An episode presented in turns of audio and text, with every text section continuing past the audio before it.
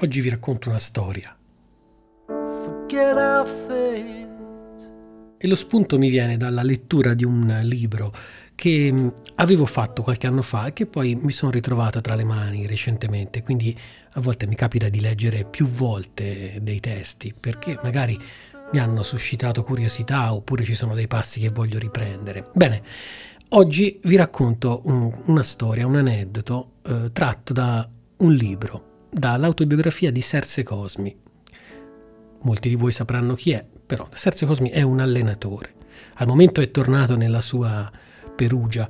È un allenatore che eh, da una ventina d'anni gira per le panchine di tutta Italia e che si è sempre distinto per essere un uomo molto schietto, molto verace, molto, eh, come dire, cresciuto a pane, prosciutto e vino.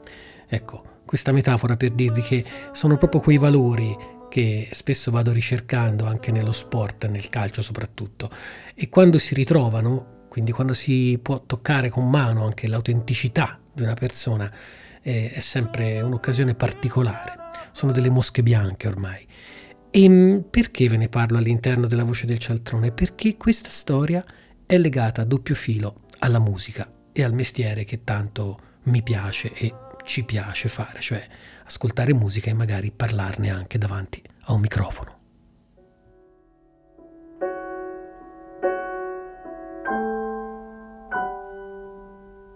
Il libro è uscito alla fine degli anni 90, quasi a cavallo tra 90 e 2000, ed è la sua autobiografia, è stata scritta a quattro mani da lui e da Enzo Bucchioni.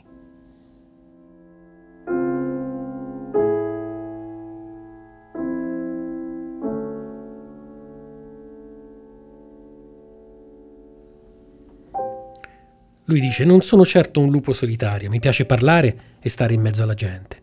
Sto bene in compagnia con gli amici. Però il lupo solitario della febbre del sabato sera mi ha sempre affascinato più di John Travolta.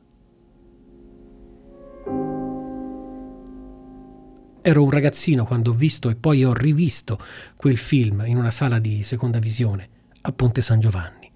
Ponte San Giovanni è appunto il, il piccolo paesino, il comune dove lui, ha, dove lui è nato e dove ha mosso anche i primi passi come come sportivo. E dice la voglia del, di fare il disc jockey da quel momento non mi ha più abbandonato. Quante volte nei viaggi in macchina, ascoltando la radio, mi sono chiesto che viso avesse quella voce, a chi appartenesse, a una persona giovane o anziana, bella o brutta, uguale o diversa da quella che usciva dalle onde e prendeva corpo nella mia mente. Spesso la voce inganna, non c'è niente che tradisca di più. È vero, anche a me è capitato spesso, a chi non è capitato, stando alla radio ad ascoltare le varie voci, a provare a dare un volto a queste. È un gioco che facciamo sempre tutti. Quante volte nei viaggi in macchina ma la mia fantasia andava oltre. Cercavo di immaginare gli studi di trasmissione, sale luccicanti con tanti bottoni da pigiare o bugigattoli pieni di mozziconi di sigaretta tazzine da caffè vuote e dischi dappertutto? Un giorno sono entrato in una radio e non ne sarei più uscito. L'occasione fu banale, un'intervista in studio, ma anche speciale, perché nessuno, fino allora, me l'aveva mai proposta. Allenavo l'Arezzo e di solito i giornalisti delle radio locali venivano allo stadio con il registratore. Due parole incise sul nastro e finiva tutto lì. Una volta invece un giovane cronista Andrea Avato, quasi timidamente, lanciò l'idea. Se lei ha tempo di venire in studio facciamo un'intervista in diretta, forse riesce meglio. È più sentita. Meglio. Venne benissimo.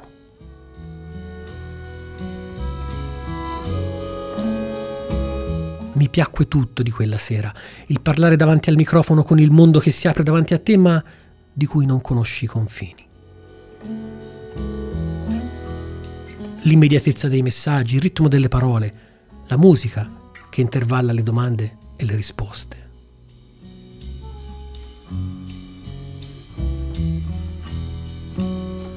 Quella radio si chiamava Radio Life, la trasmissione Cuore Amaranto, dedicata ai tifosi dell'Arezzo sparsi per tutta la Toscana. Non avrei più voluto uscire da quella stanza. Che era un po' simile a quella di Lupo Solitario, la più vicina di tutte alla mia immaginazione.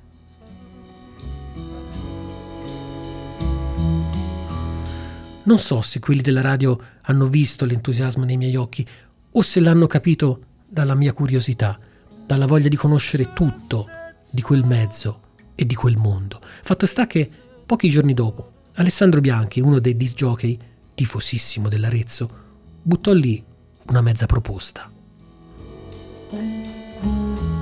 Mister, visto che si è divertito, vuol fare una trasmissione con noi?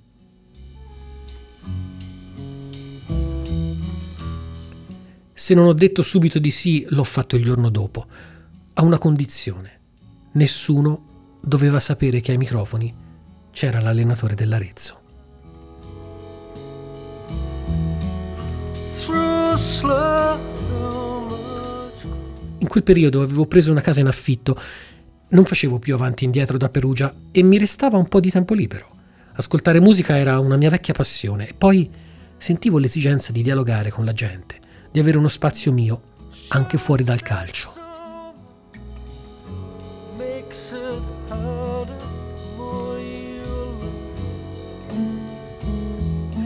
Da quel giorno mi chiamai Mr. Frisbee e non so perché.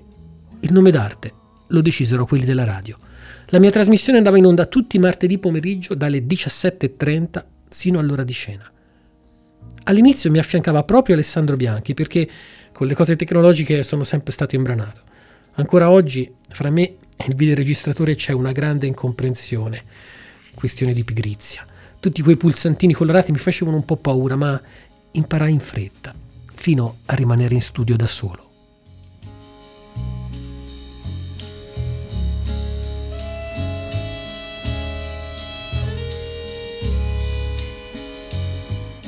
Sulla musica poi non temevo confronti. Non a caso sono uno del Lido Tevere. La passione è nata sicuramente sulla pista di quella balera, dove si alternavano i complessi più famosi nell'Italia degli anni Sessanta.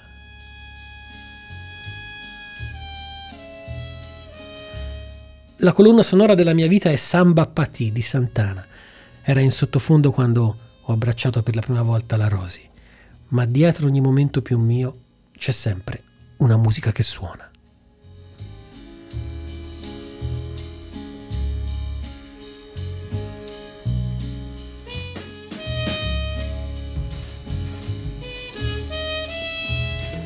Quando sono cresciuto e le note vere venivano dall'America, ho passato interi pomeriggi a casa di Flavio Ceccarelli ascoltando gli LP, le novità che si procurava prima di tutti gli altri il mio amico Fabrizio Palazzoni.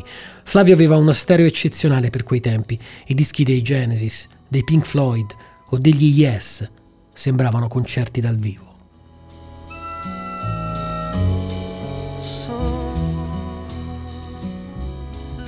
E poi i Rolling Stones, grandissimi. Sono sempre stato più per loro che per i Beatles e li ascolto tuttora. Ma il mio pane vero è stato Fabrizio De André. Conosco tutta la sua musica, dal primo all'ultimo disco. Mi piacevano anche Giorgio Gaber e i cantautori, De Gregori su tutti. James Taylor è stato un altro che mi ha lasciato un segno, come Elton John.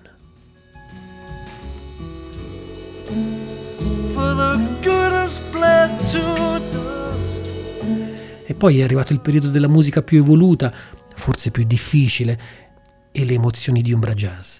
Non quella commerciale di oggi, ma quella quasi clandestina, quella più vera della fine degli anni 70. Passavo le notti della tarda primavera su Corso Vannucci, con la brezza che portava via i capelli e trasportava note magiche. Sento un brivido dentro quando mi risuonano nella mente quei sax, quelle trombe, quei contrabbassi, quei clarinetti.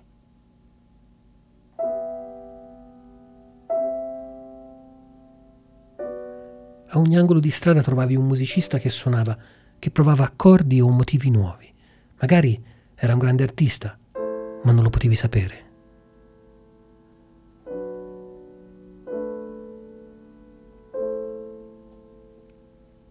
Ascoltare e passeggiare era un'emozione irripetibile. Questo era Umbria Jazz. Ho ascoltato Stanghezz e Miles Davis, i più grandi. Ma la chitarra di Pat Metheny mi faceva vibrare qualcosa. Forse il cuore.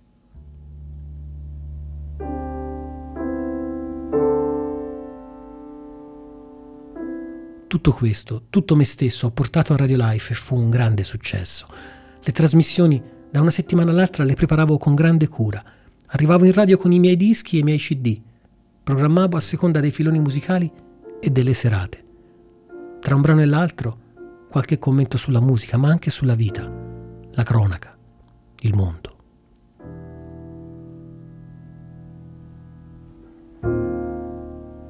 La cosa piacque. Cominciarono ad arrivare sempre più numerose le telefonate degli ascoltatori. Poi qualcuno mi disse, ma sei tu quel DJ? E fu la fine. Le bugie e i depistaggi durarono poco. La mia voce, il mio timbro teverino erano inconfondibili. E quando fui smascherato, continuare diventò difficile, meno bello. Sapere di essere riconosciuto fece diminuire in me il fascino della trasmissione. Mancava il mistero.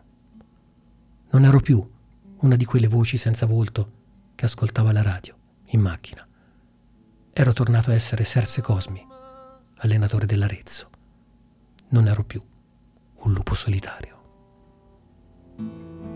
Live the much younger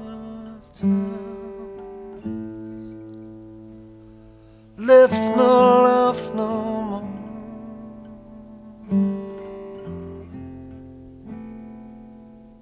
Serse Cosmi, l'uomo del fiume, la mia vita, il mio calcio. Edizioni Baldini e Castoldi. Alla prossima. Ciao cialtroni.